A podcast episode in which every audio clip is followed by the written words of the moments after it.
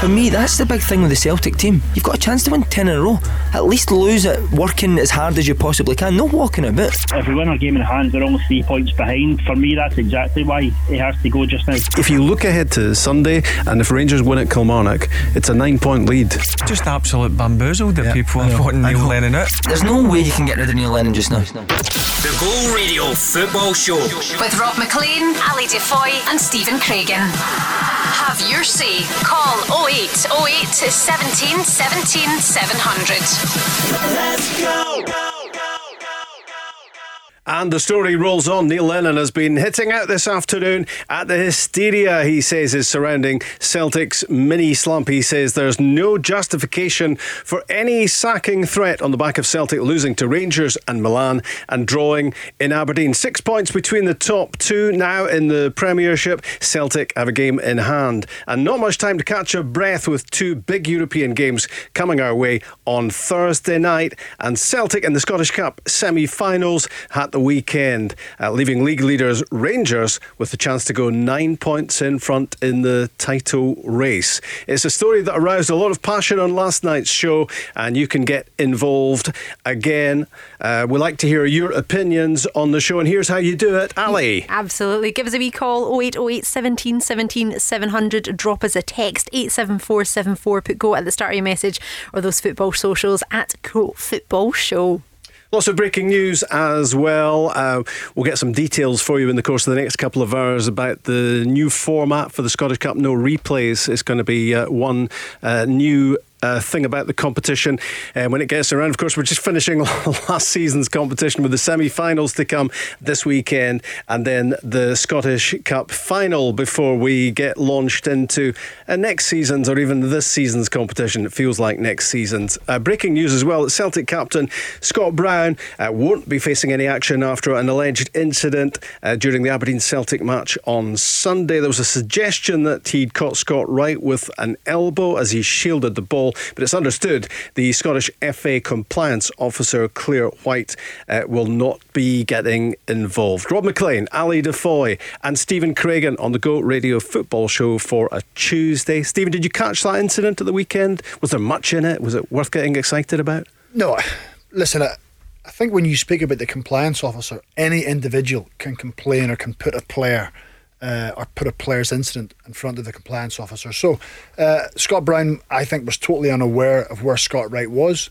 He was initially in his right hand side. He must have went round behind him. I think Scott Brown was kind of gesturing as if for someone to pick him up, and he's caught him in the side of the face. So I think when you talk about an elbow and you talk about violent conduct, you have to throw it as a weapon. He didn't do that at all. He put his arm out straight, and it just unfortunately Scott Wright was there. Scott Wright didn't make anything off it. I don't think any of the Aberdeen players made anything off it uh, and Willie Collum got it right. So I, listen, I think it's I think it's the right decision.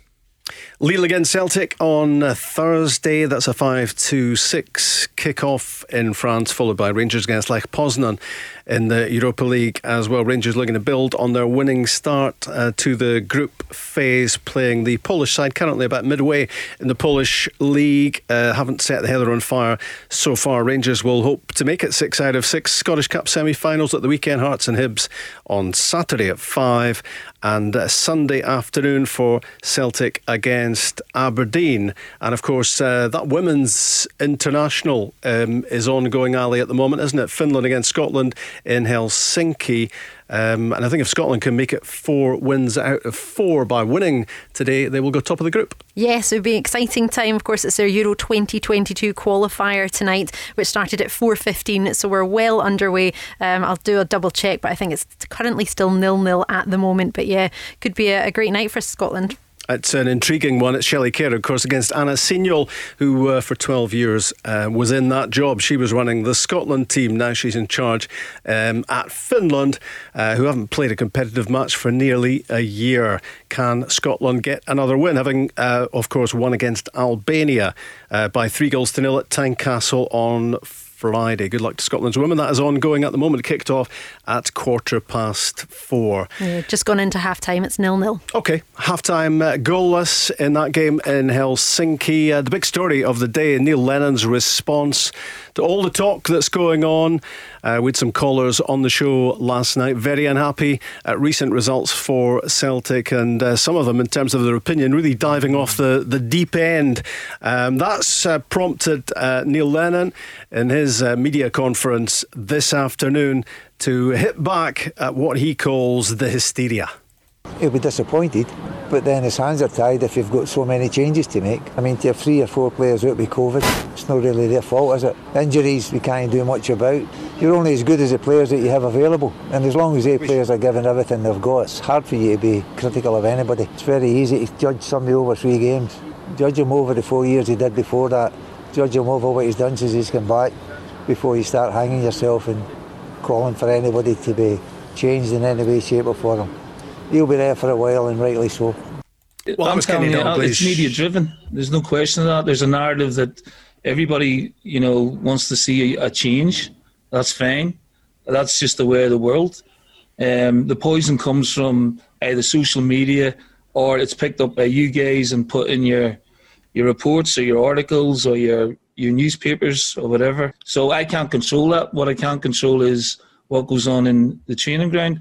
Players are solid. They've made a really good start to the season, a lot better than previous seasons when we've won trophies. But this season of all season is, you know, that's for me, it's another season. Whether we're going for a tenth title or a first title or a fifth title, we want to win the title. Well, that was Neil Lennon today, uh, preceded by Kenny Dalglish yesterday. Dalglish was uh, looking ahead to the, the Cup semi final at the weekend and giving his thoughts um, about Neil Lennon and uh, the, the reaction. Um, and from the Celtic manager himself uh, today, uh, Stephen Craigan, um, having a pretty strong go back at what he sees as just hysteria based on three results in the space of a week. Well, first of all, I wouldn't expect anything else of Neil Lennon. You know, for most of his career, he's had to fight against the odds. He's had other things going on in his life, on and off the pitch.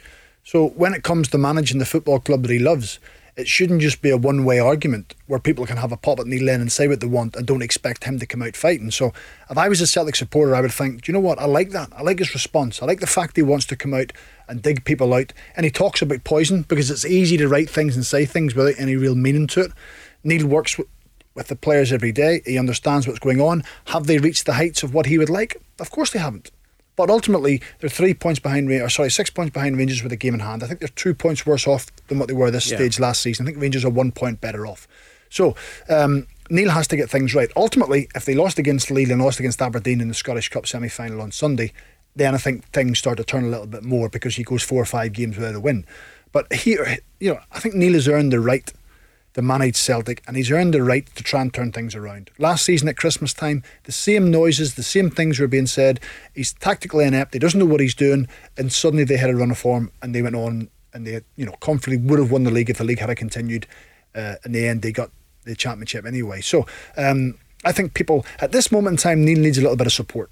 You know, when you talk about Celtic supporters and what they bring and who they are and, and, and the history they have with the club, their manager needs a little bit of help. Their team need a little bit of help.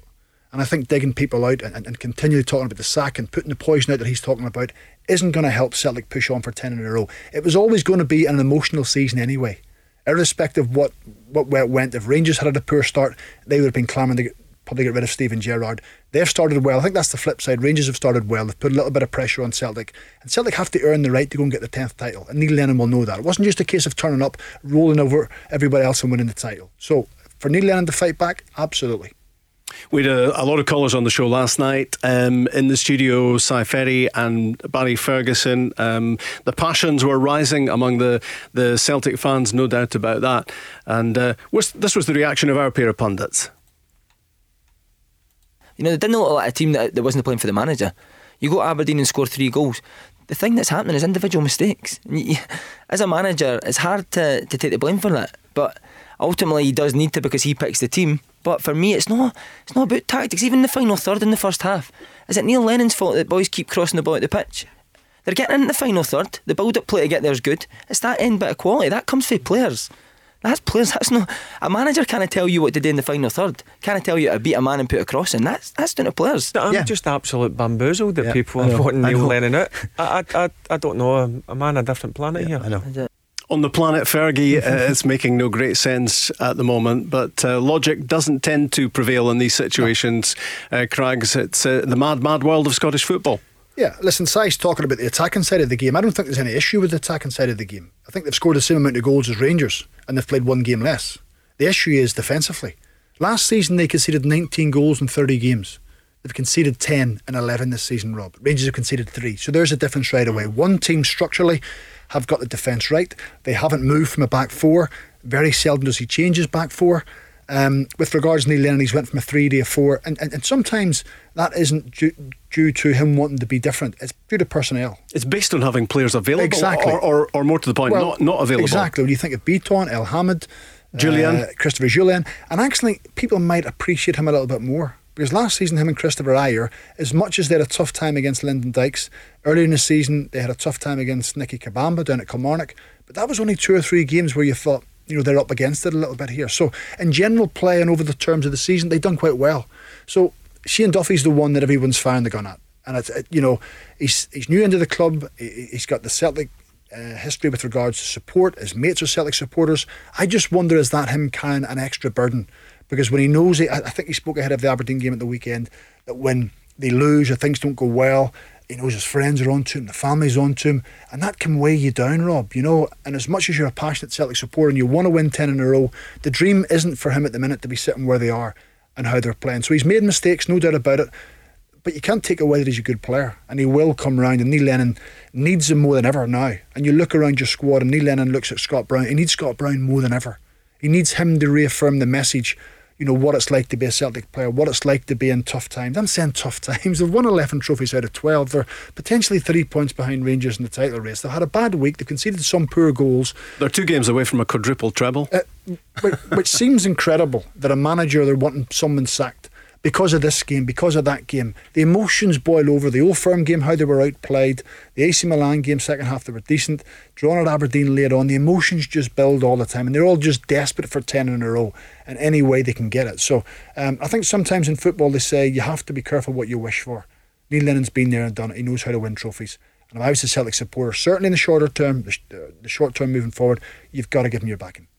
What do you think, uh, Celtic uh, manager Neil Lennon under pressure today? He's had his response. Are you backing Neil Lennon? 0808 17 17 700. You might want to talk about Rangers' 16 match unbeaten run and their six point lead at the top of the Premiership. Craigs, you make an interesting point about Chris Jullien. I just wonder whether some uh, some Celtic fans who've been criticising him might reappraise mm. at the moment because when you think of Chris Jullien, you, you associate him with some pretty big positive moments mm. for Celtic, like the winning goal in the League Cup final, for one thing. Yeah, and also scoring the winning goal, I think, against Lazio last year at home yep. in the Europa League, Rob. But what you, you kind of don't see from Christopher Jullien is his recovery pace, his good defending in 1v1 situations. Now, look at the third goal against AC Milan when Shane Duffy got squared up in the edge of his own box. It's late in the game. The boy knocks the ball past him and scores. And he hasn't got that kind of turn of pace. Scott Wright and Sunday come on a couple of times and got um, Shane Duffy in a wide area and that's not his natural strength. Whereas Christopher Jullien, I think, would cope with those situations, and you wouldn't even speak about it just because you know he's got that uh, recovery pace. So I think they miss certain aspects of him. I think he's decent in the ball. He's quite happy to step into the game. He's been in Scotland a little bit longer than what uh, Shane Duffy has been. So suddenly, a player who maybe some people have underestimated are starting to think, do you know what? Maybe he is the cog that we need. Maybe he's the one player who brings a little bit of composure and brings something a little bit different for us. Because, you know, coming from a, a side like Brighton, uh, listen, I'm talking about Shane Duffy because he's the, the hot topic. But, you know, a, a, side like Brighton, when you're defending your edge of your own box, which has been spoken about before, and you're defending crosses and everything's fine, you can hit it and kick, you're fine. Celtic play a different way. They play higher up the pitch. They leave you exposed as a centre half. You've got to go into wide areas and defend 1v1. And if that's not your natural game at 28 29, it takes you a little while to adapt. Your positioning has to be right. Your understanding has to be right. Your awareness of what people being around, uh, being around about you has to be right.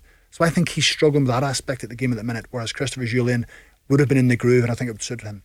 Let's hear more from Neil Lennon reacting just a short time ago to those who want him sacked. We've lost one game in the league, and you know pundits are talking about me being two games away from the sack. Where that comes from, no idea. Um, players getting singled out, players getting abused, players getting criticised. I think it's absolutely shocking. If that's the way of the modern world, I'm glad I'm not a player anymore and I'm glad I played when, when I did 20 years ago. But um, it's all right, you know, saying you have to be strong and blah, blah. They are strong. They've proved that time and time again. And I have every faith in the players that we will have another, you know, stellar season.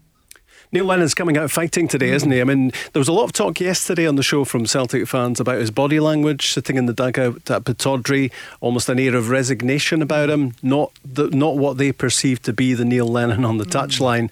Um, is that more like himself today? Yeah, it is. But I think sometimes managers are allowed to have moments to sit and think you know, rather than get all that emotional because there's nothing worse. He's talking about if his players are having a bad time, they conceded a bad goal. The last thing they need to do is look at the touchline and see a manager jumping up and down going bonkers. That puts them further into themselves, Robin. It sometimes can force you into more mistakes. So he's maybe just taking that approach. I think he's mellowed throughout his managerial days, no doubt about it. Uh, managers allow a little bit of thinking time just to kind of be in your own and, and, and, kind of assess the situation as opposed to just going in head first and trying to meet it even from the touchline. So um, I think anybody who thought it was a look of resignation certainly after listening to him today, that isn't the case. And I think he touched on it earlier on. It's more a, a, a kind of generational thing about change. Everybody wants change. You know, we change our phones regularly, our cars, our laptops, our iPads. Everything's just change. Everything's instant for us. We want change. We want it now. You know, whereas football sometimes has to be a bit more patient. And I would like to think the Celtic board will take themselves away from that and have a look down and see what's going on and speak to people around the the training ground and, and assess it with a more uh, mature understanding as opposed to just change. Let's make change. Who we're bringing in, we don't know, but you, you know we'll just make change anyway. So Neil Lennon has been there. He understands uh, the job. He understands the criticism that's coming his way. He just thinks when it gets personal and people are getting dug out and people are putting articles, I think it's a little bit unfair. And he's right. Listen, I think you speak to a lot of ex players nowadays. They're glad they played back then when there wasn't all this social media. You never mind being judged per game, you're being judged per minute or per second in that game. There's comments coming out before the game's even over, you know, before there's even five minutes gone in the game. So it is a difficult mentality. And for players to think, or for people to think it doesn't affect players, it does. And there's no doubt the Celtic manager sees it as a media driven frenzy. You know, I've, I've seen two newspapers run polls. I've never seen it before on whether I should be sacked or not. Never seen it before in 20 years I've been up here. So who's driving that? It's not the Celtic fans. And I think there are a minority of our support need to calm down, need to let the, the players settle. It's been very disruptive the last few weeks. I'm not using that as an excuse, but you know, our form going into the international break compared to the form coming back out of it, it's it's different because of all the disruption that we've had. Now, fans may not want to buy into that. I can't agree with them, but I think it's far too early to be casting aspersions of the team. If if they can't enjoy this season, then I don't know what season they can enjoy. And he's a human being, and he's clearly feeling it. Sometimes yeah. it gets personal. Well, he gets frustrated because there always seems to be headlines surrounding Neil Lennon whether he's winning something or whether he's not, Rob, there always seems to be something that follows Neil around. I think it's very unfair because he's, he's he's proved to Celtic fans he can win trophies. He's proved how much the football club means to him. But ultimately, you know, he's talking about the fans enjoying season number ten.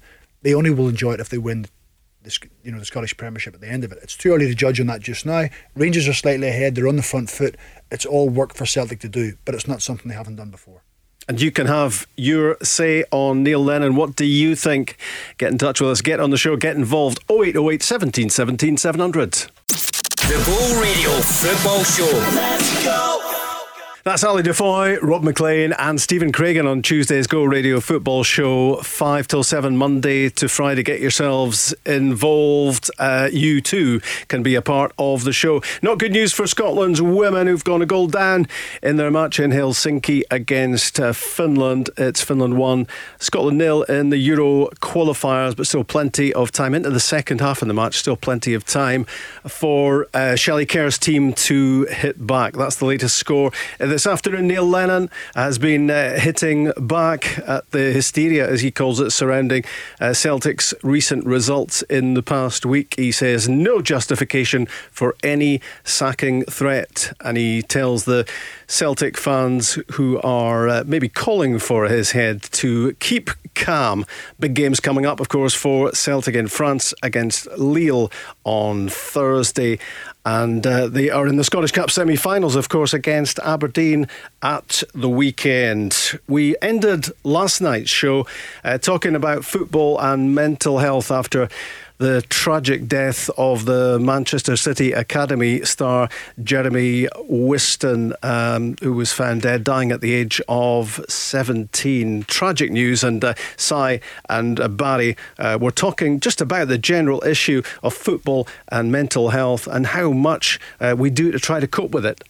I do worry about it. I see it happen lots of times. Young guys get let go for the clubs and they, they just um, go off the rails. It's, it's no nice to see the things. I just hope our PFA up here an English PFA down in down in England need to get some sort of support yeah, for these people. I went for actually the the league play, the League One player final with Swindon. Two years later, going part time with Peterhead, and I, I left Dundee for a full time job, wife, two kids, a house mortgage to pay, and thinking, what am I going to do? How tough was that? What did you think? Uh, it's hard to go and do the night shift in the Royal Mail. Eh? And I had to walk to Springburn for steps, and I remember thinking, wow, wow. what what has happened to me, man? That was Si and Barry with Paul and myself on uh, on last night's show. Let's uh, continue the discussion with uh, Aaron Connelly. Hi, Aaron. Hi, how are you doing? Thanks Good. for having me on. Not at all. It's a real pleasure to, to have you on. How, how are you these days? I'm well, thank you.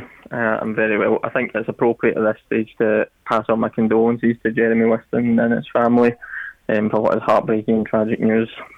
Yep. Uh, and you understand exactly where these stories come from um, because you uh, attempted suicide yourself, didn't you, just uh, a year and a half ago, Aaron? Yeah, in uh, April 2019. Um, after living with depression and anxiety for all of my adult life and a lot of childhood, uh, probably undiagnosed, then uh, I sort of felt like suicide was my only way out. Uh, fortunately, I'm here today to tell the tale, uh, and I'm here today to try and support and help others who are, who are going through it and who are suffering. And you know, I'm sure we'll touch on it, but uh, I was also an academy player at a handful of clubs, and and upon being released uh, and listening to Barry and Si last night, uh, I echo the sentiment. I think clubs can do more for the, for the young players. Where, where were you an academy player? Uh, so I, I was full time at Hibs initially. Um, as a kid at 16, I moved through from Glasgow to Edinburgh. I didn't cope with the change well at all. It was probably the early signs of my anxiety uh, and depression at that age. As you can imagine, taking a kid out of his home and moving away 45 miles, and, and three months into a three-year contract, I approached the club and asked them to rip it up. Uh, and I sadly left Easter Road that day. The the club never once checked up on me following that, and I went homeless straight from Easter Road that day. And what then? And then I slowly pieced my life um, back together uh, with the support of family and stuff. Eventually, once people identified where I was, and, and I, found out I was homeless, and and I got back into football, and I probably gained a bit of a love for it again, and, uh, and joined United, and, and broke into the first team. And once again, my undiagnosed mental health issues, anxiety, uh, and depression really reared their ugly head again. And again, I, I, you know, for about six months didn't go to training, just feigned injury. Didn't really speak to the manager, didn't speak to anyone about what was going on, and in fact, I was never formally released from United. I didn't even go to the end of season meeting. I just never went back. Uh, and again, you know, a lot of that was on me, uh, and I can hold my hands up and say that I could have dealt with things a lot better. I had no real understanding at that stage what I was going through, but I would like to hope if there was kids out there today who are maybe suffering the way I was, that they would be at least asked the question and, and support services and a support network would, would have been put in place for them. It sounds horrendous um, to think about that lack of care, that lack of attention, and, and it wasn't so long ago either.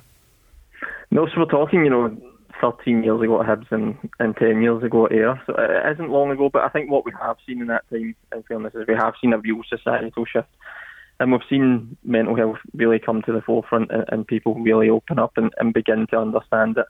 I think the education around it is slowly improving and, and, and, will continue to get better, I hope. And hopefully clubs will continue to take it more seriously uh, and to take the player. I think it's aftercare, you know, and I think I Ferguson night touched on a great point as well, especially in Scotland where there isn't a great deal of money in the game up here. Si himself spoke about it. You know, players who are of an older age who perhaps drop from full time to part time contracts and the, the trauma and impact that can have on lives. I just think clubs as a whole can do a lot more to support the players, to support the players' well being, both mentally and emotionally. Um, and I just believe that you know football. I understand it's a performance sport, and we need to get the best out of players on the pitch, but we need to look at them less as a commodity and more like human beings at times. I guess, as you say, Aaron, if you think about the money, it doesn't cost that much to pick up the phone and give someone a phone call and check up on them just afterwards, does it? No, and I think that you know, looking at my own personal experience, and I know other people of my age who have had similar experiences, it wouldn't have cost much for Hibs to pick up the phone to me, you know, a couple of months down the line, having let me walk away at 16 years old and just see how I was getting on, but that never happened. And it's my story, and sadly, I, I had to go homeless and stuff, and there was a whole load of issues after that. But hopefully, most other people don't go through what I had to. But if the club had checked in on me, perhaps I could have gotten help quicker, uh, and I wouldn't have went through some of the trauma that I did. And, and presumably with you, Aaron, it was a, a, progressive thing and a cumulative thing as the, as the years went by. Absolutely. I mean, I think I was taken into the academy from nine years old, and from nine years old up until sixteen, you know, I was being told, and probably rightly so, trying to build my confidence, but telling me that I, I could achieve anything I wanted to achieve, and that, that I could go and have a really good career.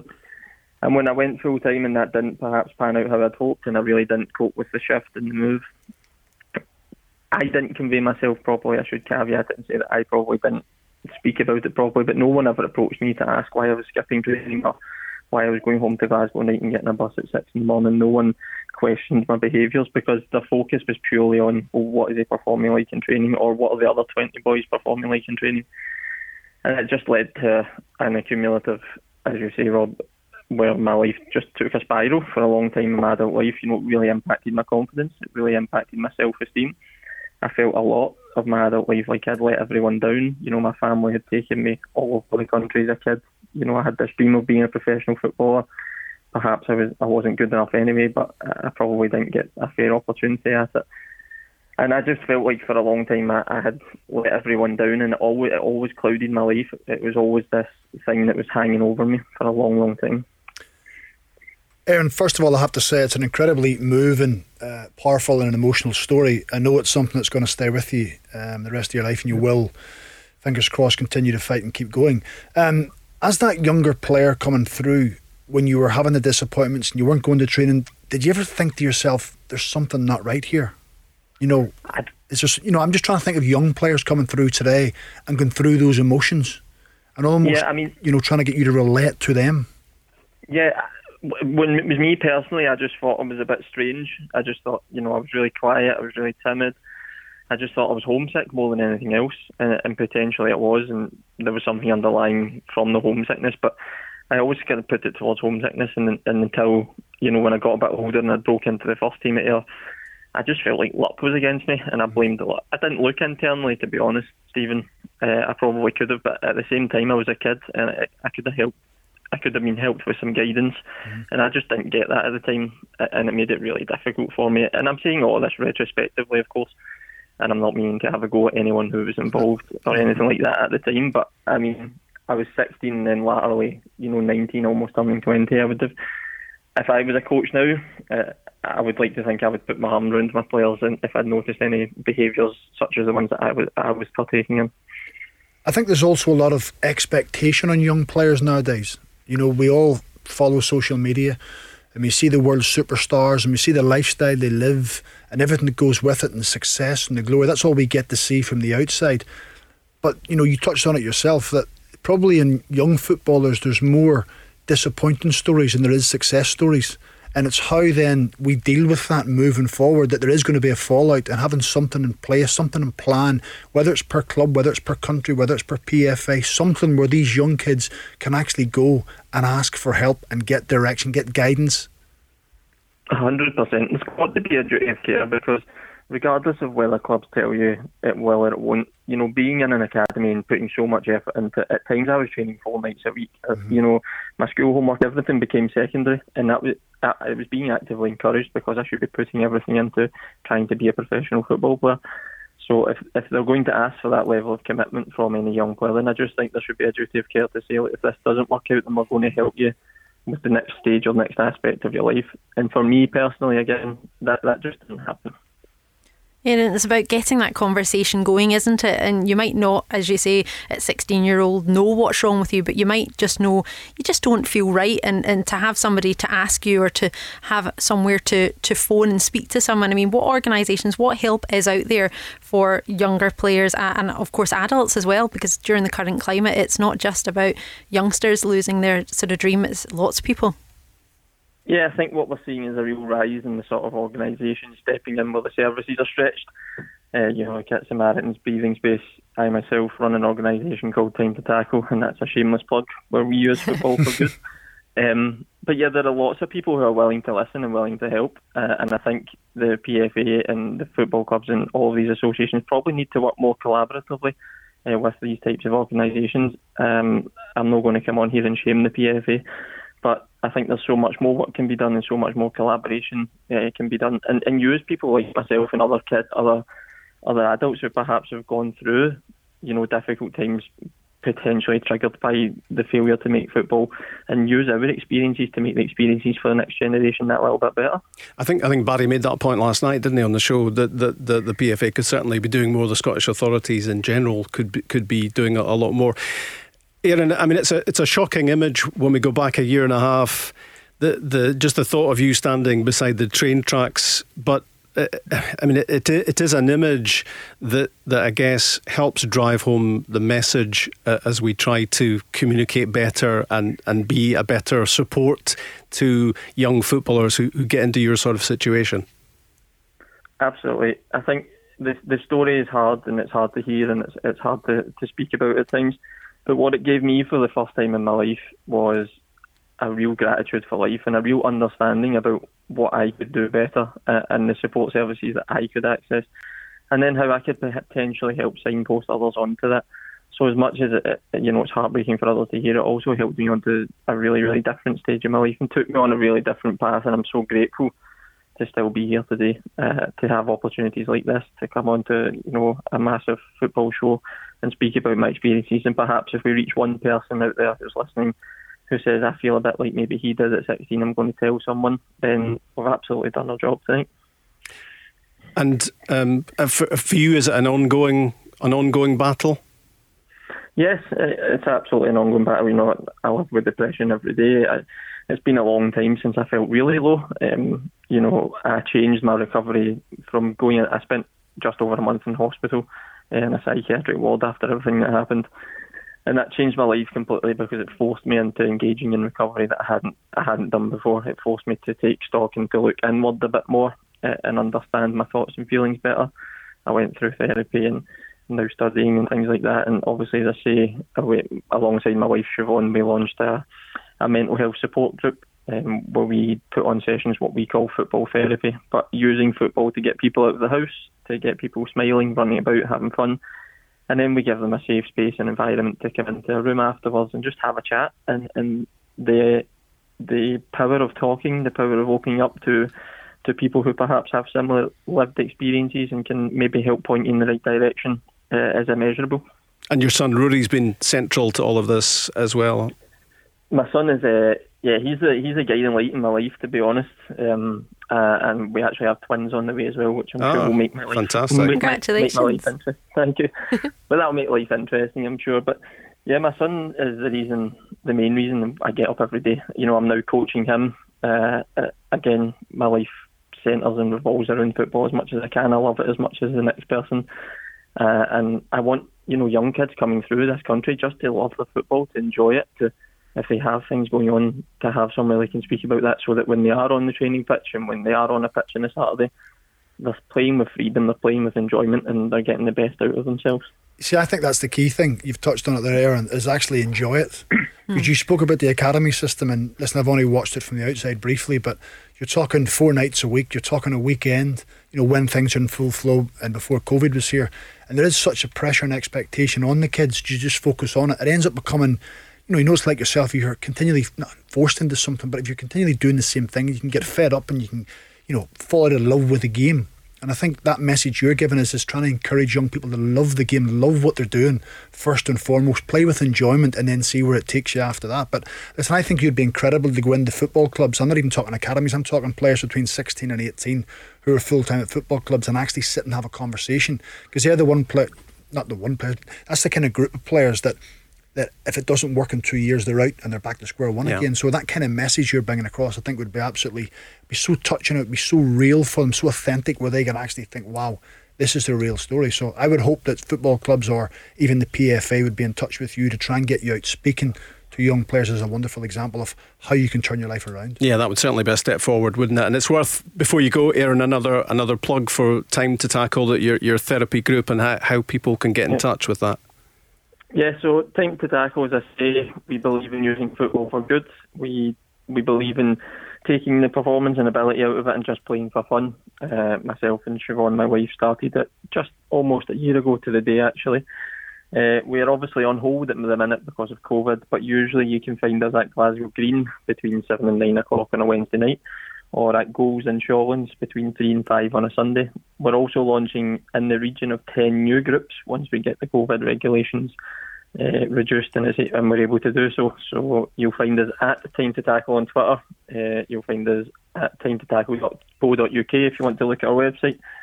And if you want to drop us an email to get in touch, it's info at time to timetotackle.co.uk. Well, hopefully we can talk again because uh, that has been really uplifting and inspiring and, and really positive as well. And hopefully um, you can continue to do a, a, whole lot of good. And, and certainly talking, uh, just talking about it does so much good anyway. So really good to hear from you, Aaron. Thank you. Thank Thanks you for so coming much, on. guys. Cheers. Cheers, Aaron. On the Go Radio Football Show. The Go Radio Football Show. Let's go into the last 20 minutes in Helsinki and uh, Scotland's women trailing to Finland by a goal to nil. Let's hope Shelly, Shelley Kerr's side uh, can come up with a response in the closing stages of that uh, Euro 2022 qualifier. Uh, news this afternoon that uh, Neil Lennon hitting back at all the criticism, the hysteria, as he calls it, uh, surrounding Celtic's recent results over the last week. a media driven frenzy is his take on what is happening at the moment, with some Celtic fans calling for his head. Stay calm, he says. Uh, we had some great chat on the Go Radio Football Show just before uh, the promo for the breakfast show with uh, Aaron Connelly talking football and mental health. And, uh, and I know that subject that's a subject that's very close to the heart of our next guest on the show, who is the Motherwell Chief Executive, Alan Burrows. Hi, Rob. How are you? Very well, Alan. Yourself? Yeah, I, surviving is probably the best. Yeah, well, exactly. Um, I don't know if you caught any of uh, of of Aaron, but I'm sure you've heard heard him before um, talking about his experiences uh, and and the, what he is doing, the steps he's taking to try to help um, the the issue, the big issue. It's a it's a massive one, isn't it? Isn't it? Football, mental health, suicide awareness, all the rest of it. Uh, something that Motherwell Football Club are very closely attached to. Yeah, I've heard uh, Aaron on a number of occasions. In fact, he's actually done some work with the club and through our community trust, where we've had anonymous Zoom calls. We could effectively log in, um, not turn your camera on, but listen to his show and experiences, and we've opened that up to our supporters during this lockdown period. So, you know, as much as I missed him on the show just there, uh, I'm very familiar with his story and and and some of the um, fantastic advice that he's been able to to give out on the back of of you know, thankfully, thankfully, um, managing to save himself, um, you know, a year or so ago, before he you know, made that, um, before he made that decision. But yeah, uh, as a um, as a topic, sadly, very close to Motherwell Football Club's heart. Um, you know, all the talk of a pandemic at the moment throughout society has got all our minds, but unfortunately, we've been living with a suicide pandemic in West Central Scotland for, for a good number of years without all the kind of media attention and scrutiny that the, the, the current COVID 19 one has had, obviously. Um, but so therefore, we've been involved right at the, at the coal face for a very long period of time now, trying to raise awareness not only for footballers and obviously the tragic case with Man City, which we've been discussing, but just obviously the general population, our own supporters, people at our club, people that Stephen Craigan, one of your guests, will know well, our football club where we've had our own um, tragedies um, over the last uh, 10, 15 years, both with players and members of staff. So yeah, it's been a, it's a very difficult topic, but I think it's very encouraging that you get shows like this now. Hopefully, talking about it and shining a light on it, because um, that's the only way we're going to um, start fighting back. Does Scottish football generally do enough? Um, no, but I think the, the difficulty uh, it's like it's like anything. You know, we're football clubs, and we have a, a, a we have a you know, everything's all the focus at times, you know, rightly or wrongly, is on Saturday, and we're all obsessed with results and how things go, and, and, and I think that often takes up too much of our time and our thought process, um, because that, you know that's the that's the be all and end all, if you like. So, um, but you know, I, I'm reticent to criticise clubs, you know, for for what they do or what they don't do, because I don't really know enough information. I think generally and anecdotally. I think we could all be doing more. I think in every walk of life we should always be asking ourselves, can we do more? to help. Uh, I know at Motherwell Football Club, as much as we, um, you know, try and raise as much awareness of this topic as possible, I still think that we can do far more, both internally and externally, to try and help in this matter. But you know, I think it is a, I think it's a huge issue. Um, I think it's becoming a more prevalent issue with young footballers and just um, not about I say young footballers, footballers in general. Male, there's so much um, there's so much pressure now applied in football there's so many, there's so much scrutiny applied to footballers, um, and in fact, any in public life that I think we ought to really be thinking hard about how we can help people, um, and that, that that's that's not just you know the, the young guys coming through the academy, which we're seeing at City, but all the way up to the experienced pros at the, at the end of their careers. All everybody has their own issues and problems. They're all different. Um, but they're all equally um, noteworthy and all, all equally worth of help as far your, as I'm concerned. Your your story, Alan's an amazing one. Um, the the Motherwell football fan who who became the chief executive with a with a, a, spell as head of communications and a spell as general manager in between. I mean, the it's been a, an unbelievable climbing of the ladder, and and it must be. Um, it must be just a great story to hear for lots of people and to realise that yes, you can do this. It might seem unthinkable from, from your starting position, but it can be done. Uh, yeah, uh, listen, there's. Uh, I, always get a bit embarrassed. I'm from the west of Scotland, so nobody's quite like talking about themselves and what they've done. But um, I, I've listened, Craigs and others on your show know this. I, I've worked hard at it, you know. I've, uh, and, and sometimes I think we often um, forget just to work hard. Everybody's got strategies and theories, and everybody's got this kind of grand plan. But actually, sometimes people just forget to graft and get their sleeve rolled up and muck in. And I, I think that's what I've always tried to do throughout my, my life. So if I, if I can provide any inspiration from anybody at any particular point about, you know, you're right, starting at the very, very bottom of the club. I mean, I, I, I left a job at the local authority to take a pay cut and come and work and update the website in Motherwell. And thanks to guys like Stephen Craig and others, um, helped me in a, a, journey that took me from, as you mentioned, from there to head of communications to general manager to chief exec. But you know, you know that, that's as much as I want to talk about myself. I just, you know, if I can encourage him, to great, fine. If I can, if we can work hard, if you can work hard, I think you can achieve any of your dreams. And, and similarly, going back to the topic we've just talked about, I think it's very important to say that regardless of how bleak or how many problems you think you've got, or whatever you think you're at a, a place where you can't go any further, I think there's always help, and I think that's the most important message you can get out in any situation. Um, there's always help available. There's always people to talk. There's always people who can, um, you know, get you through any pickle, no matter how deep in it you think you are. Um, that would be very much my, my message tonight to anybody is there's so many pe- great people out there to help um, and use it if you need it. So I think Rob missed out first team manager on the rare occasion, Flo. I think I think that was the only job Rob missed there. I'm sure Stephen will enjoy that one. But just looking at your season as a whole, you know, we'll move it on to football a little bit. But three wins in four. I know you're an emotional man. You would have had a few stresses after the start of the season, but three wins in four, things are starting to look up. Yeah, I think so. But I think the key, listen, you, you know, I'm, I'm I kick every ball. In fact, and I'm too heavy to kicking the balls to be fair. But the um, but the, the reality is, I think 13 years in this club have taught me that you've got to try and be um, less. I, I, I always I, always call it, like, you know, you have got to be less up and down if you like. I know it's kind of rich of me saying that, but um, when I looked at the games at the start of the season, I think we were playing well, Craigs. Mm-hmm. I think there was a lot of decent performances. I just think there was just a wee bit missing in terms of, and, and I'm paraphrasing the manager here, but you know, just a bit missing in terms of the final third and getting goals and converting chances. Um, so when you're at that, together with the amount of injuries we had, there was certainly nobody at our place, and I, and I can absolutely assure everybody that there was absolutely nobody at our place panicking in any way, shape, or form. That said, like you say, um, you know, the, the longer it goes, the more under pressure people start to feel, the more less relaxed you get about it. But you know, I've got utmost faith in at the club. I always have utmost faith in Stephen at all times and everything he's doing. We think he's a fantastic manager and he's doing a great job for us. So it's been really encouraging, for, as you say, in three of the last four matches. uh, and domestically that we've that, that we've won. Um, the, the, only one we've lost is, is, is a is a sparkling, uh, you know, Rangers who are in sparkling form, obviously. Um, so yeah, I mean, there, there's a, there's a lot to be to be positive about.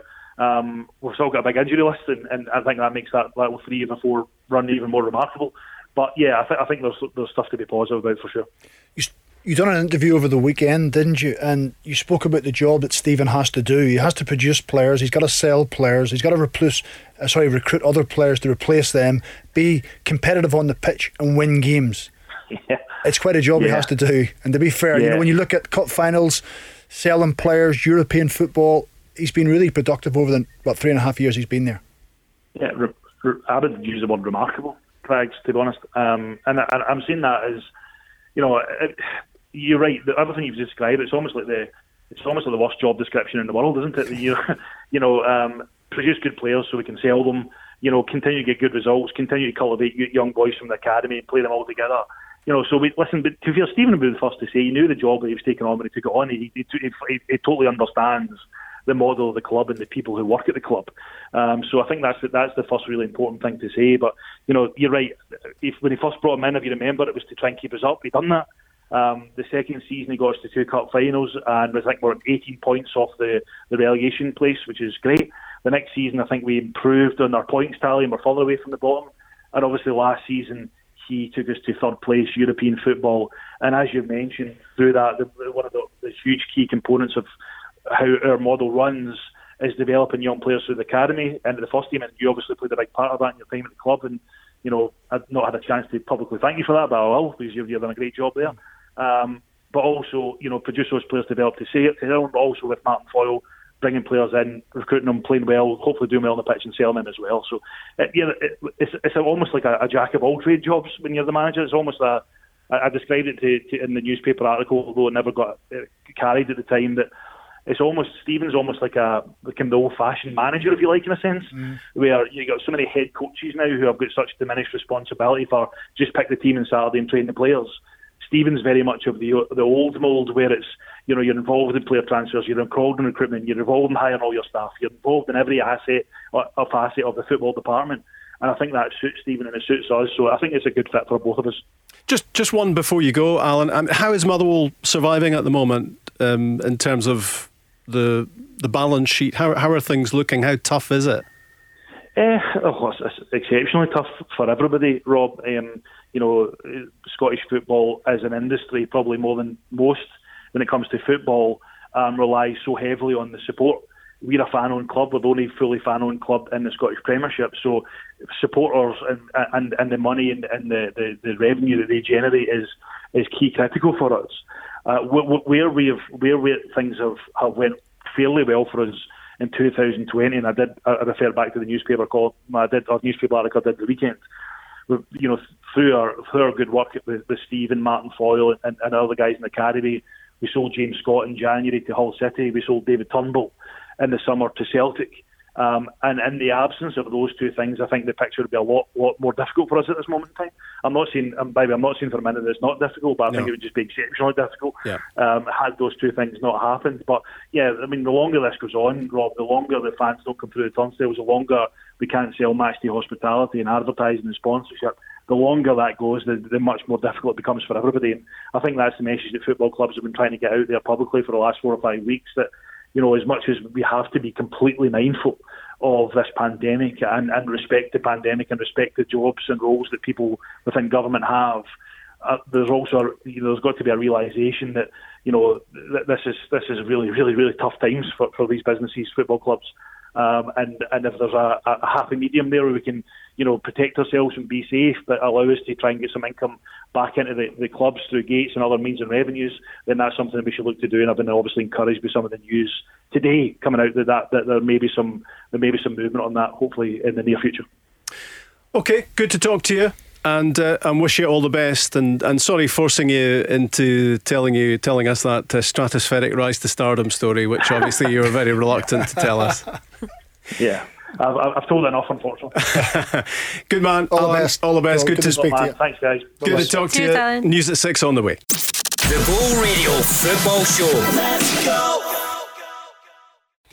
The big matches keep on coming. Celtic in France on Thursday, 5 to 6 kick-off against Lille, the joint French league leaders, and Rangers play the Polish team Lech Poznan at Ibrox. That's an 8 o'clock kick-off Thursday. Group stages, Europa League. Scottish Cup semi-finals at the weekend. It's the Edinburgh Derby at Hampden on Saturday, 5 o'clock kick-off, and on Sunday from 2.30, it's Celtic against Aberdeen for the second successive weekend. This time, those two bidding for a place in the Scottish Cup final ongoing and uh, coming to a conclusion. Ali in Helsinki is Finland against Scotland. How's it going? Yeah, there's just one minute left of extra time. It's currently 1 0 to Finland over in Helsinki. Great shot from Leanne Crichton, hit the post, unfortunately, just slightly wide. But yeah, they're currently uh, on the attack, Scotland, but uh, I don't think they're going to be able to get that extra goal. Yeah, it's coming to a, a close. Uh, Crag, Scotland looking for four wins out of four, and now it looks as if the, the Finns are going to be in the ascendancy in that group.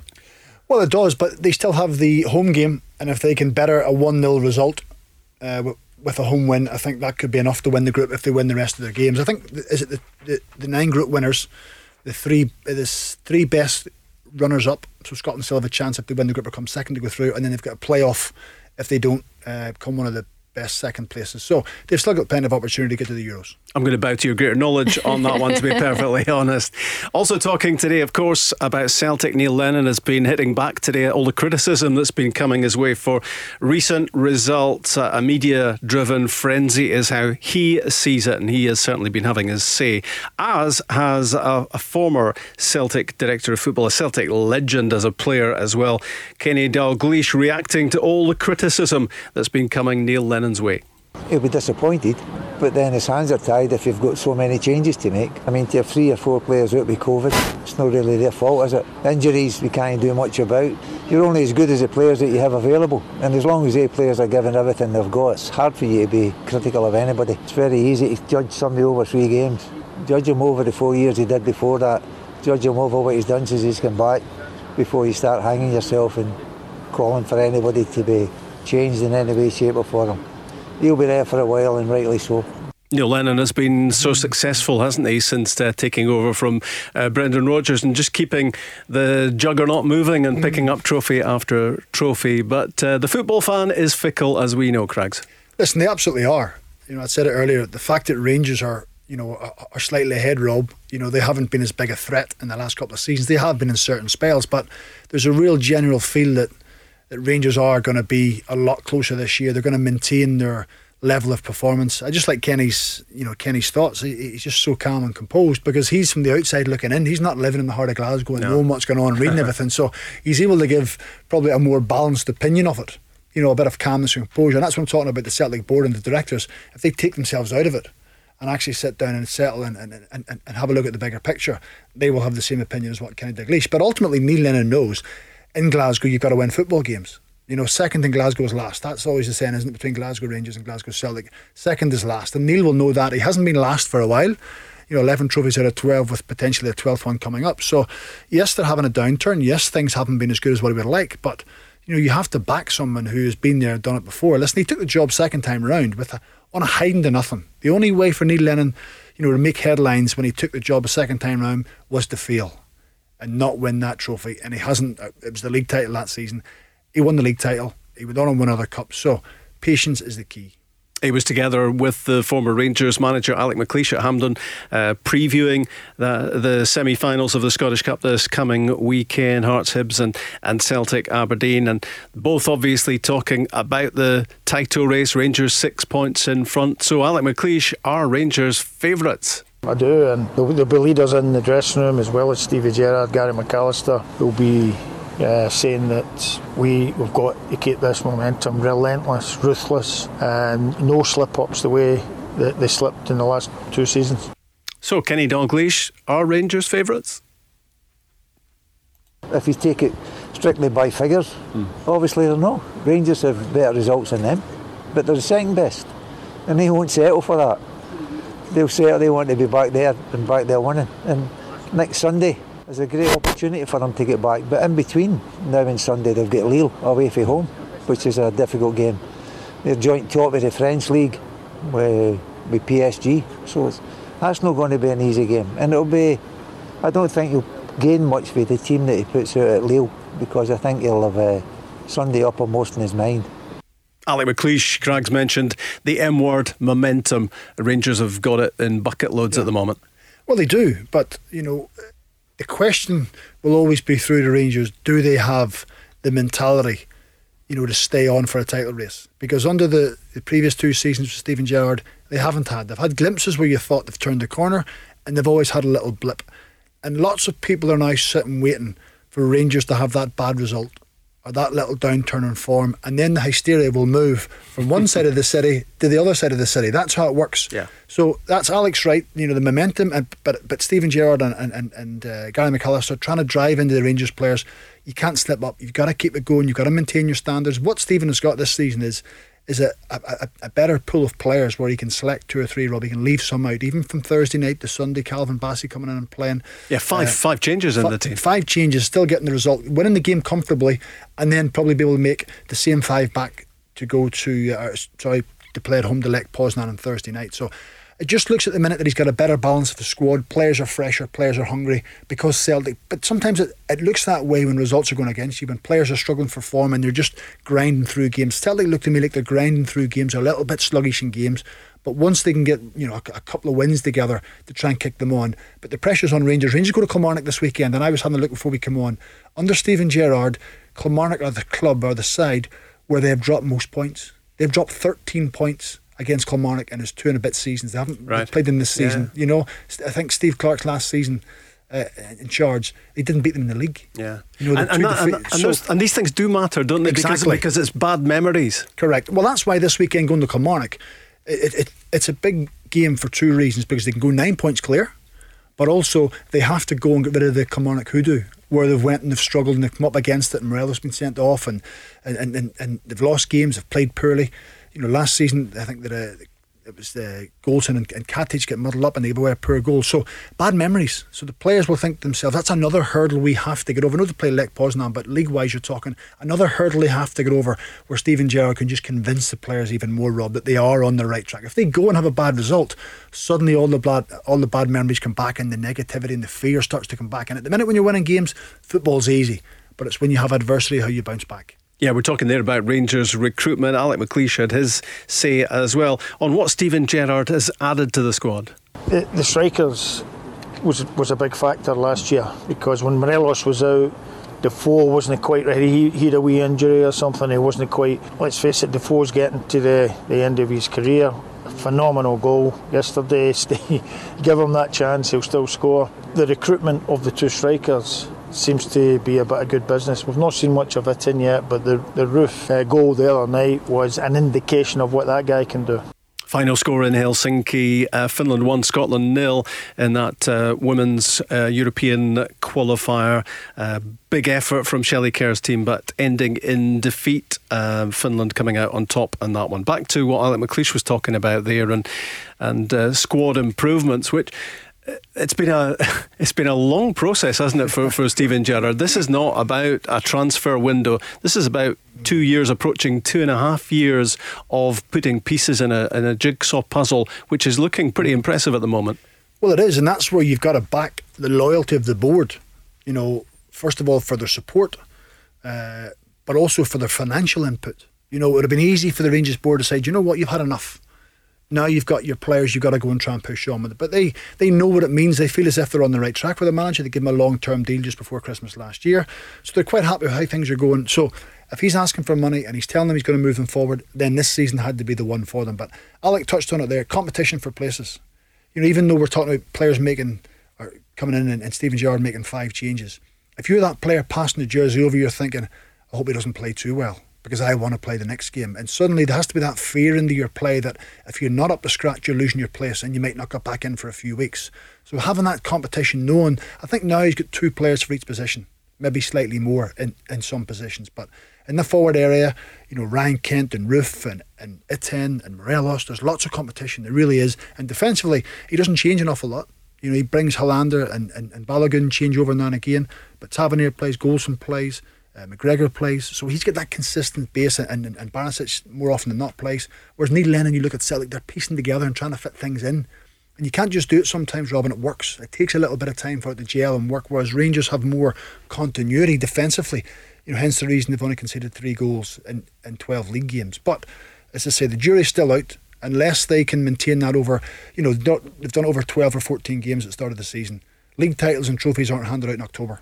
If they're still there, thereabouts in March and April and May, then you can say, well, this is a proper title challenge. And how big a factor do you think in Celtic's recent hiccup, if we call it that, some would see it as a lot more than a hiccup, um, has been the, the, disruption, the squad disruption, the COVID. Um, the COVID situation, which has affected Elhamed and Bitton.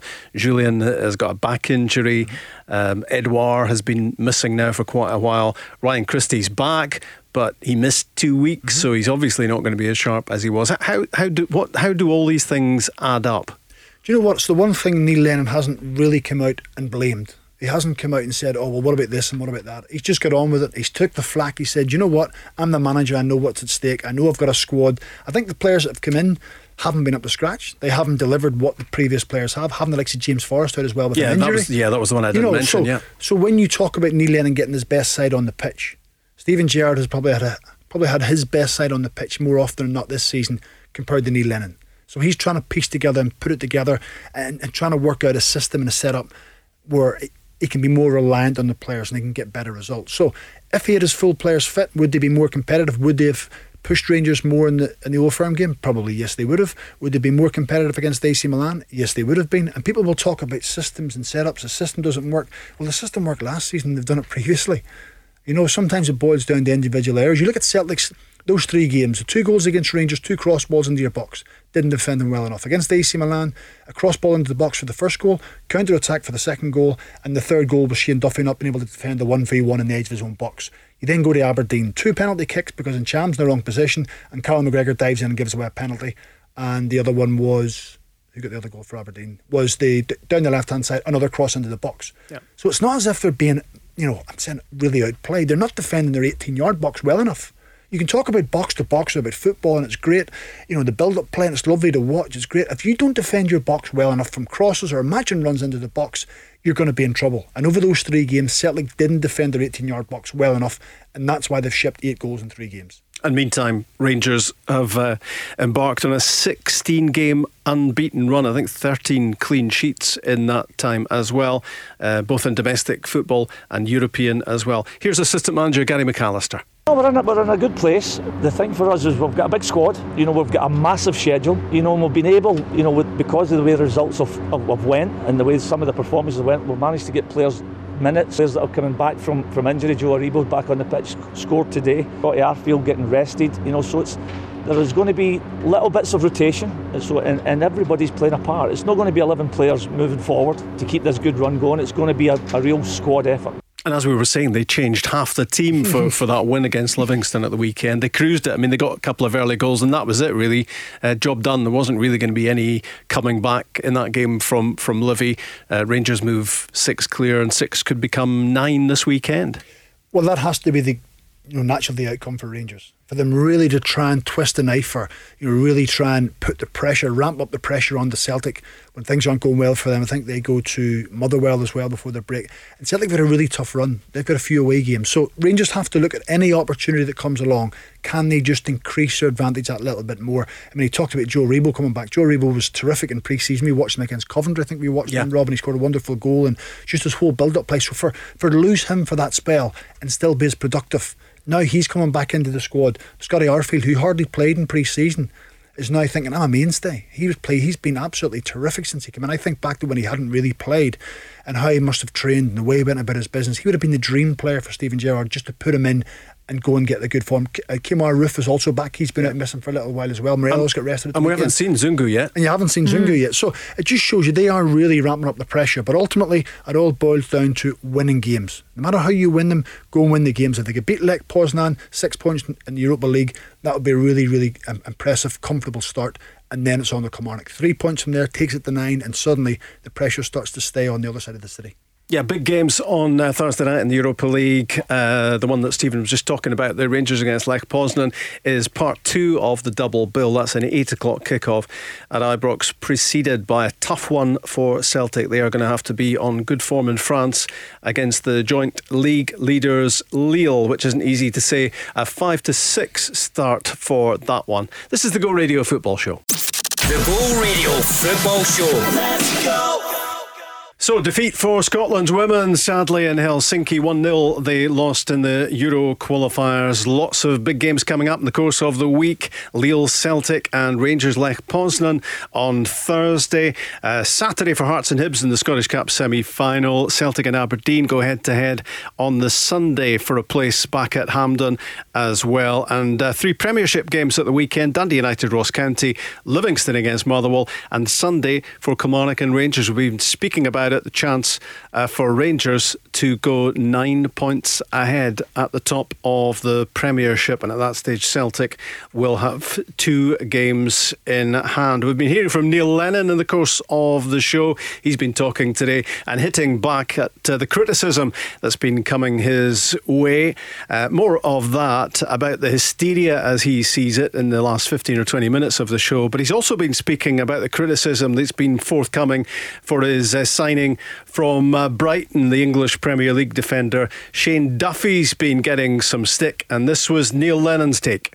I mean, he just needs to find his feet, really. It's been quite a tumultuous start for him. I thought before the international break, you know, we won eight games in a row and kept four clean sheets. I thought he was settling in quite well. He's just had a, a bumpy week. Nothing more, nothing less. It, it happens. I'm not happy about the treatment he's getting from certain quarters of the media. So I think that's totally unbalanced and, unfair and hysterical. And he's, he's a quality player. And um, he made a mistake at the weekend.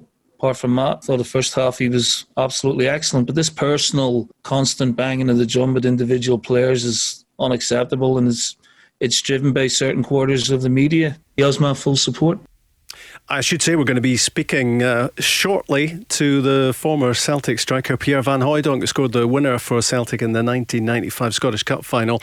Uh, so if you've got any questions or anything you'd like to say to him, we will pass that on when we speak to the big uh, Dutchman uh, very soon. But let's uh, talk a little bit more about Shane Duffy, Craigs, and uh, hysterical is a word that's been popping up very regularly in the course of his media conference today for Neil Lennon, and he, he sees that one much the same way. The the criticism criticism that's been coming for uh, the Republic of Ireland skipper? Listen, I think because he was such a high profile signing, you know, he arrived with a reputation of being a good defender. We spoke about it lots of times, Rob, that he was different than what Kristoffer Ajer and Christopher Jullien were. We thought he was more aggressive in the air. He liked to make bodily contact. You know, he was going to be that guy that in the middle of the back three, if the ball came into the box, he would be the powerhouse that would go and head it away. So when I touched on earlier about some of the goals they've conceded and where they've conceded from, in the middle of the six yard box, in and around the six yard box. That'll be disappointing for Neil Lennon because he'll want to, he will have wanted Shane Duffy to be that player to stop that. Um, listen, you can't stop people criticising, but I think when it gets personal, um, there's absolutely you know no no need for it whatsoever. No. People talk about wages and people talk about money. That is completely irrelevant. Judge him as a player in the pitch. You know, and I think that's the only fair way to do it. No doubt about it. He's been a little bit sluggish sometimes. Um, I'm not sure he's underestimated Scottish football. I, I was, just, I was going yeah. to say, has he been taken aback? Well, do you think about what Scottish football has to offer? Well, Scottish football is, is the intensity is up there, Rob. People talk about the quality all the time. The game is intense. You know, it's fast and furious, and it's kept going. Um, what's probably helping the away teams and whatever have you going to Celtic Park is they don't have the intimidating atmosphere, so maybe they can get after Celtic a little bit more. As a defender at Celtic, again, I said earlier, you've got to play higher up the pitch. So teams are throwing the ball down the side a little bit more. There's more longer clearances going in behind you. That's probably not his natural game. That's not what he has probably been brought up on. Is defending so high up the pitch. So they've been throwing balls down the side. Um, he's been done, or, or, he's been beaten in a couple of one v one situations. It's rocked him a few times. Teams are trying to use pace down that side. So that's stuff he has to adapt. He's a 28 year old international defender. So I've no doubt he will adapt and he will understand what's going on. But I think just to dig out one player seems very unfair. Um, there is obviously, you know, people want to point the finger. Um, they're quite happy to write people off and write players off very easily. So, I mean, he hasn't been arrogant. He hasn't been ignorant. He hasn't come up and kind of, you know, pushed Scottish football aside. He's come up and got on with his job. He's made a couple of errors. And when you play for Celtic, unfortunately, when you make errors, they're going to get highlighted and people are going to talk about you. But when it goes into the personal stuff and you talk about his finances, and you talk on how much he's earned and what he's done, I think that's very unfair. Judge him on his game. If he's had a poor game, he's made a mistake, talk about the mistake. Don't talk about everything else that you've absolutely no influence over. I think maybe some people have been surprised because he arrived here with this reputation as a defender who defends. You get what it says on the tin. Um, he'll just knock the ball upfield. He'll get rid of it. He'll defend it. He'll he'll put the ball and player in the stand if mm. necessary. That type of that type of centre back. Um, so when you see him. Uh, hesitating, dallying, as he did at Pittodrie uh, on Sunday, uh, and not putting the ball in the stand when there was the chance to do do just that. I guess you know people are raising their eyebrows. Yeah, because what happens sometimes is is you try and change your game. You know, with and I'm talking about he will spend more time in the ball. He will have to make more passes. He will have to step into the game a little bit more and try and pick people off, which again he might not have had to do when he was at Brighton and when he was at Blackburn and he was at Everton as a kid. Listen, I'd imagine Everton you would have, but when you start playing first team football, it isn't all of teams don't dominate the ball as much as what Celtic do.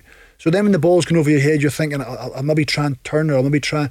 So suddenly you become a little bit indecisive. When really now Neil Lennon should be saying to him, just simplify your game. Anything in and around the final third of the pitch, if it's not on, don't try and play, don't try and take a touch. Just do what I brought you here to do which was defend first and foremost. So I think everything put together, you want to try and impress people, and he's maybe making the wrong decisions, trying to impress too much because he really wants to bring it down. He wants to step into the game, and you think, no, go and be a defender first and foremost. They've changed a, uh, what a four to a three to back to a four again, and he's got different partners, different people out beside him. So all this comes into it as well. But listen, he's not a kid, and he will know himself you know the weight that carries when you play for Celtic, the weight on that jersey, and the scrutiny you come under in that jersey. So he will be disappointed more than anyone else. He's not going out of his way to make mistakes and allowing people to criticise him. He hasn't really had the chance to answer back. His chance to answer back is when he's playing in the team, and that's where I expect to see him bouncing back. Shane Duffy wants to be a, a, darling of the Celtic support, and there's plenty time to do just that. Let's talk to a man who was certainly a, a darling of the Celtic support, really popular when he was with the club. It was a, a short spell, but it was a pretty spectacular spell in terms of uh, scoring goals as well for Pierre Van Hooijdonk. Hi, Pierre. Hello, guys. How are you? Very well. How are you? Not bad at all. Not bad. Are you in the agency business still, Pierre? No, no, no, no. Not no, any. Not at the moment. Not anymore. No, no, no. no. What uh, what what, yeah, do, what do you do these days? I, I uh, work as a pundit for let's say the Dutch BBC okay. when we are having every Sunday evenings our uh, our talk show about the Dutch league and um, our national national team. Were you surprised at that result uh, for Rangers against Willem II? Uh, in in Holland? Did that raise some eyebrows? No, but but uh, the 4-0 score was, in my opinion, a little bit uh, too much. If you look back at the game, and and uh, Willem II were quite good last year in the Dutch league, and they didn't really change that many players for this season. So yeah, people were, were hoping or thinking that uh, they they probably could uh, could have surprised uh, Rangers, but uh, they didn't. And I think Rangers uh, took their chances really well, and, and quite quickly uh, the game was all over. How fondly do you remember your time with Celtic?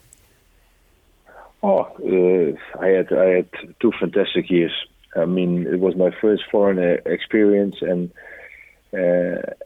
actually when I when I signed for the club, I, I had no clue, uh, yeah, where I was going to. Uh, of course, uh, I, I, knew where, where Scotland was. I knew where uh, Glasgow was, and, and, of course, I had heard about uh, Celtic and Rangers, uh, Aberdeen, because of the fact that they had some some Dutch players playing for them. but that was it, and yeah, uh, the way it uh, uh, things turned out for me was was I think fantastic. If you sign for a club in January and and in in five months' time you're playing a, a FA Cup final and you scored a winning goal, the first trophy after six years, um, and and yeah, you see what it meant to the to the people, to the players who were there already for a long time, who had gone uh, through a very uh, hard spell. yeah, then you realize uh, how big uh, the club the club is. Yeah, it was, a, it was a massive moment, that wasn't it? You signed for Celtic in January 1995, and then in the May you were scoring that winner, the only goal of the game against Airdrie uh, in the Scottish Cup final. Uh, and as you say, uh, it means so much more, doesn't it, when, when you've waited such a long time, uh, six years, as you say, Pierre, for a trophy?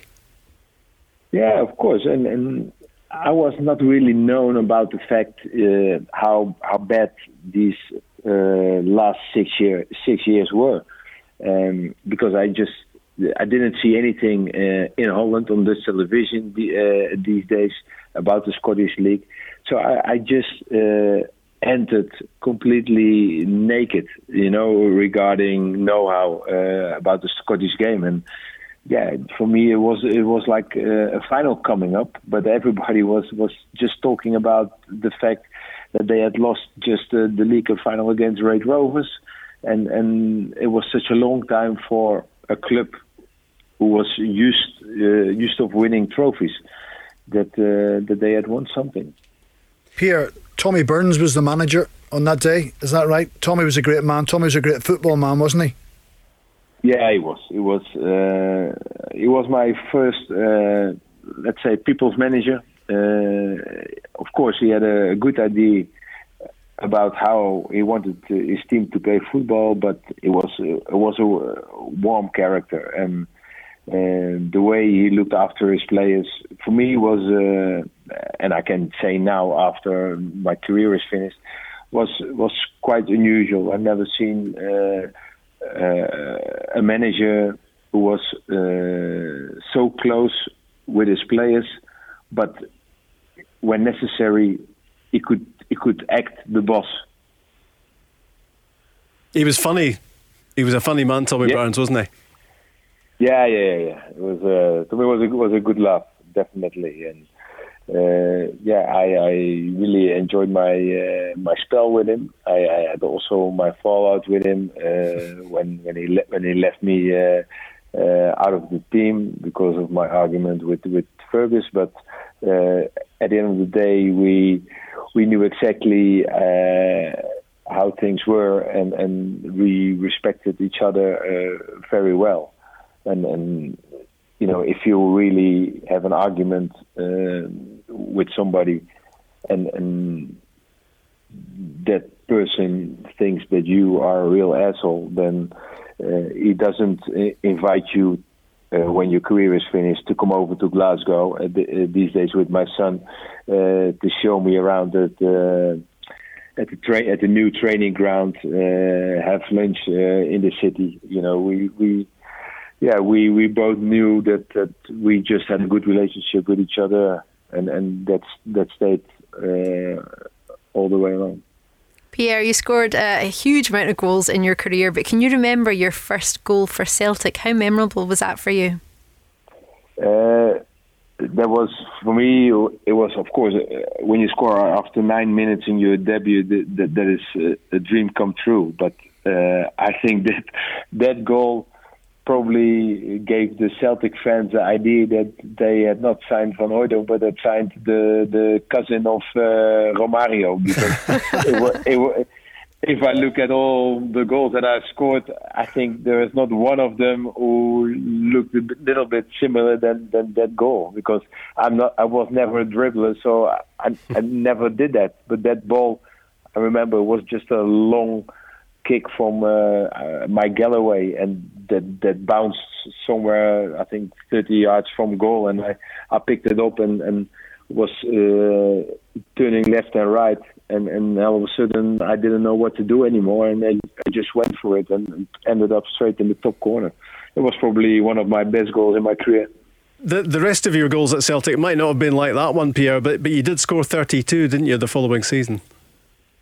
Yeah, the, the following season we our team changed completely, and and uh, in the team actually that won the the cup, uh, I think that there was not at the standard that you should expect uh, when you talk about Celtic. But when Tommy uh, started in that summer after that uh, cup win, started to to bring in uh, new players, then then we really became a very attractive side who was scoring goals for fun and and was I think a, a joy for the fans to watch. And uh, Andreas Stone came in uh, later, um, uh, Jorge Cadete, uh, McNamara came in, uh, Alan Stubbs arrived, uh, John Hughes, Morten Wieghorst. Yeah, Tosh McKinlay was already there. Uh, Boydie was there.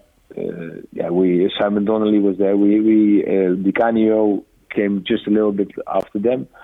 But yeah, we had. Uh, I think we we had a very attractive uh, team to watch.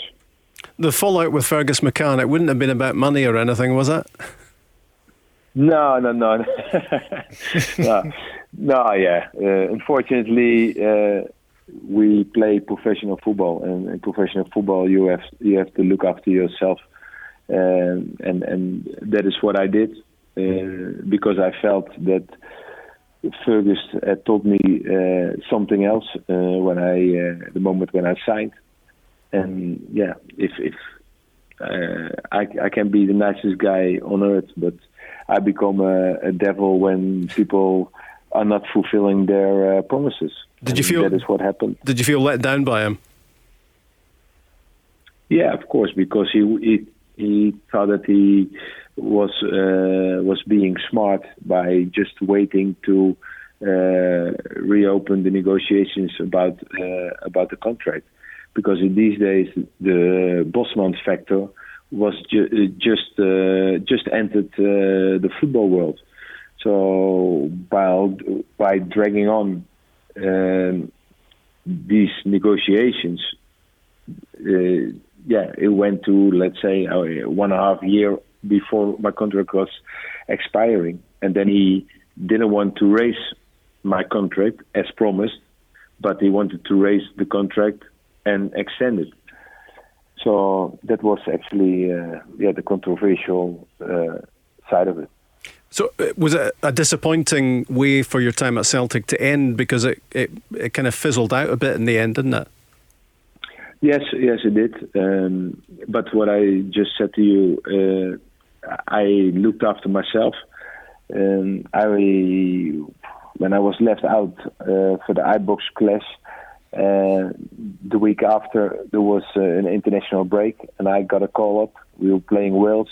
I came on as a sub, one 0 down. I scored uh, two goals in, in five minutes, and that's how I uh, came back to Celtic. And then we were playing Motherwell um, at home. I scored a winner in, in, in three minutes in, in injury time.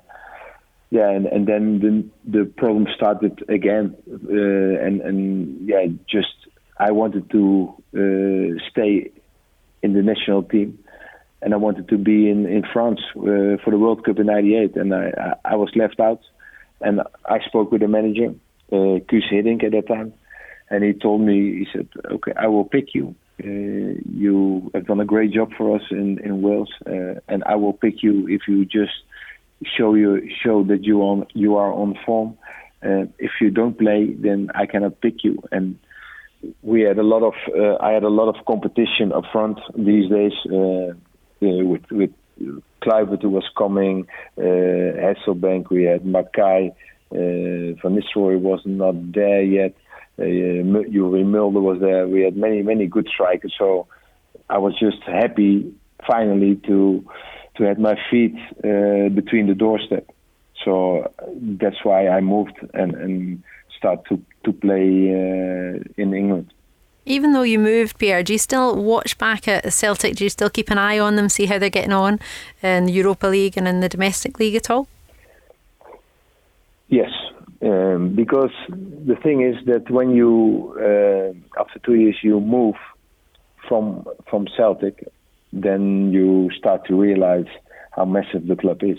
When I was, for example, in in uh, in Nottingham, all the players that I came across with were talking about uh, Celtic and the old firm and, and who they supported. So uh, then you go on holiday and, and you you are in, in Tenerife and, and you pass by a, a Celtic pub and you think, oh, you know, it's it's it's not uh, something that I expected, and and although the club had a fantastic European Cup success, yeah, if you look at it after that, you know, they they they played uh, the, the, final uh, in Seville against Porto, but yeah, it, it's not that they are are winning trophies uh, on the trot uh, uh, in Europe, but still they had so many uh, supporters everywhere in the world, and and that makes you proud as a player, and and therefore, yeah, I can say that that I'm I'm following Celtic. yeah, uh, since since the day that I left. And and yeah, uh, if possible, uh, and some games are showing live on on Dutch television, then then then I'm watching it. So yeah. So you know what I'm going to ask now? Do you think they're going to win the league this year?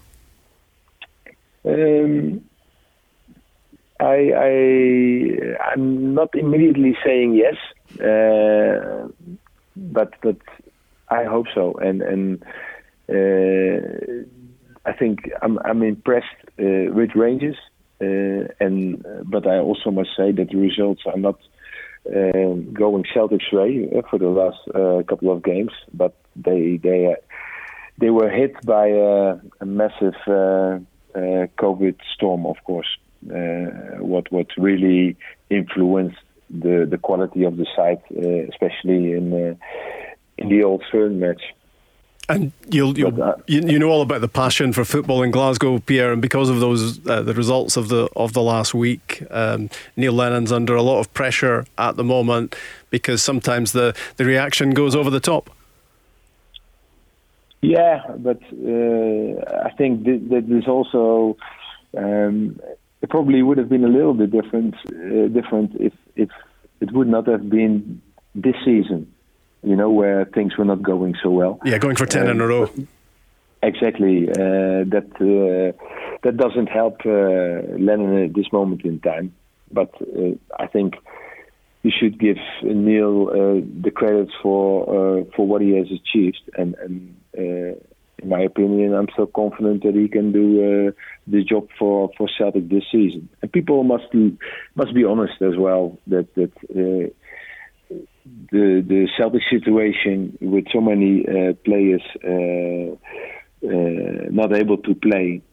Uh, that that happened also in in the team of uh, of my my son who were top of the league in the in the championship and and uh, now they lost three on three in a row because they they they missed five or six first eleven players. So yeah.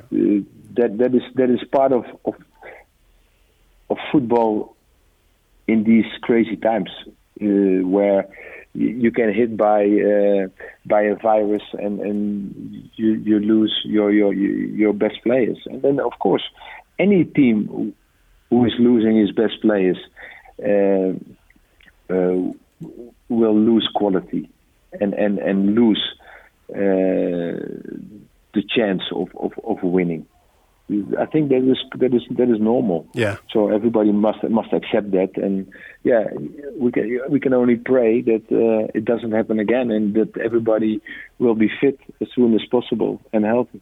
Absolutely, it's been really good to talk to you. All the best, Pierre. You're welcome. A pleasure. All the best there. Thank you. Cheers, Pierre. Good, good, Pierre good Van, evening. Okay, bye bye. All the best, Pierre Van Hooijdonk on Glasgow's own Go Radio. The Go Radio Football Show. Let's go.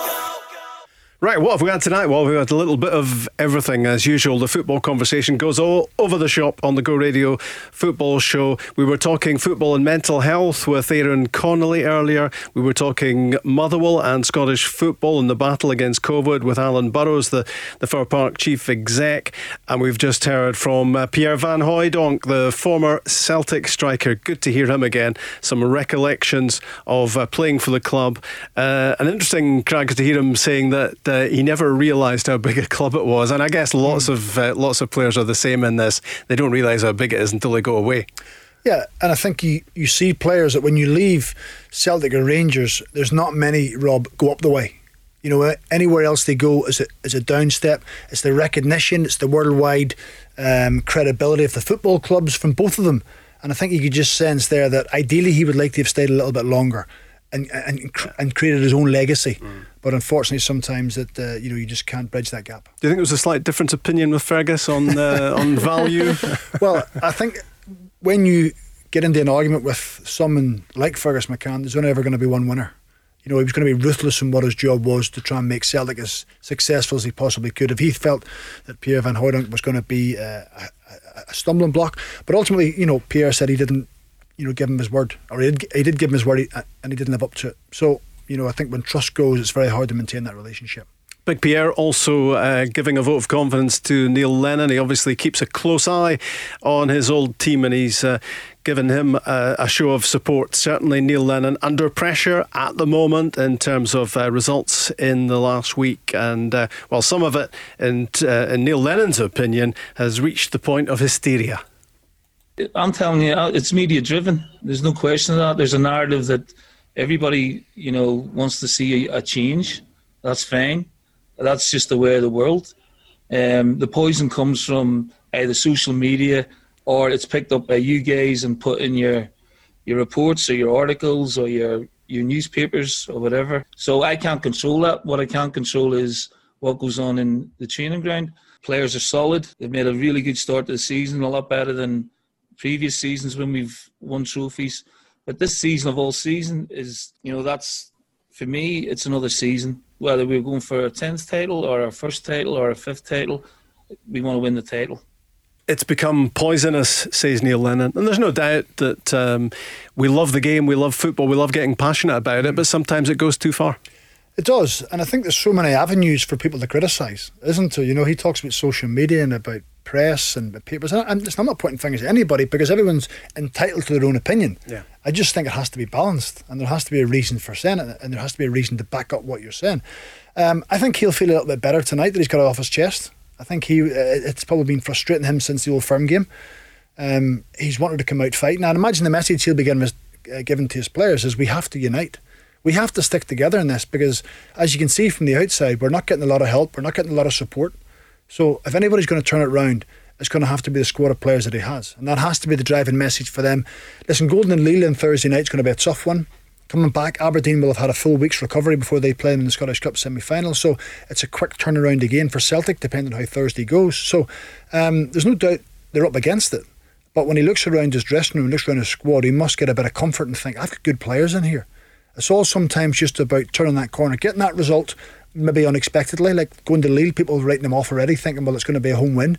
If they can go there and get a good performance and good result like they did against Rennes last year in the Europa League, when people thought, you know, Rennes, you know, they're one of the top sides in France, and, and Celtic were far better than them. So if they can go and put in a performance and get a lift from that, suddenly the narrative he's he's talking about and the mindset and the perception towards his team will change. But only his team can earn that. We had a cross section of callers on the show last night, some blaming individual player performances, individual mistakes, blaming what COVID has done to the Celtic squad in recent times. But some were looking for Lennon out. We've lost one game in the league, and you know, pundits are talking about me being two games away from the sack. Where that comes from, no idea. Um, players getting singled out, players getting abused, players getting criticised. I think it's absolutely shocking if that's the way of the modern world, I'm glad I'm not a player anymore, and I'm glad I played when when I did 20 years ago.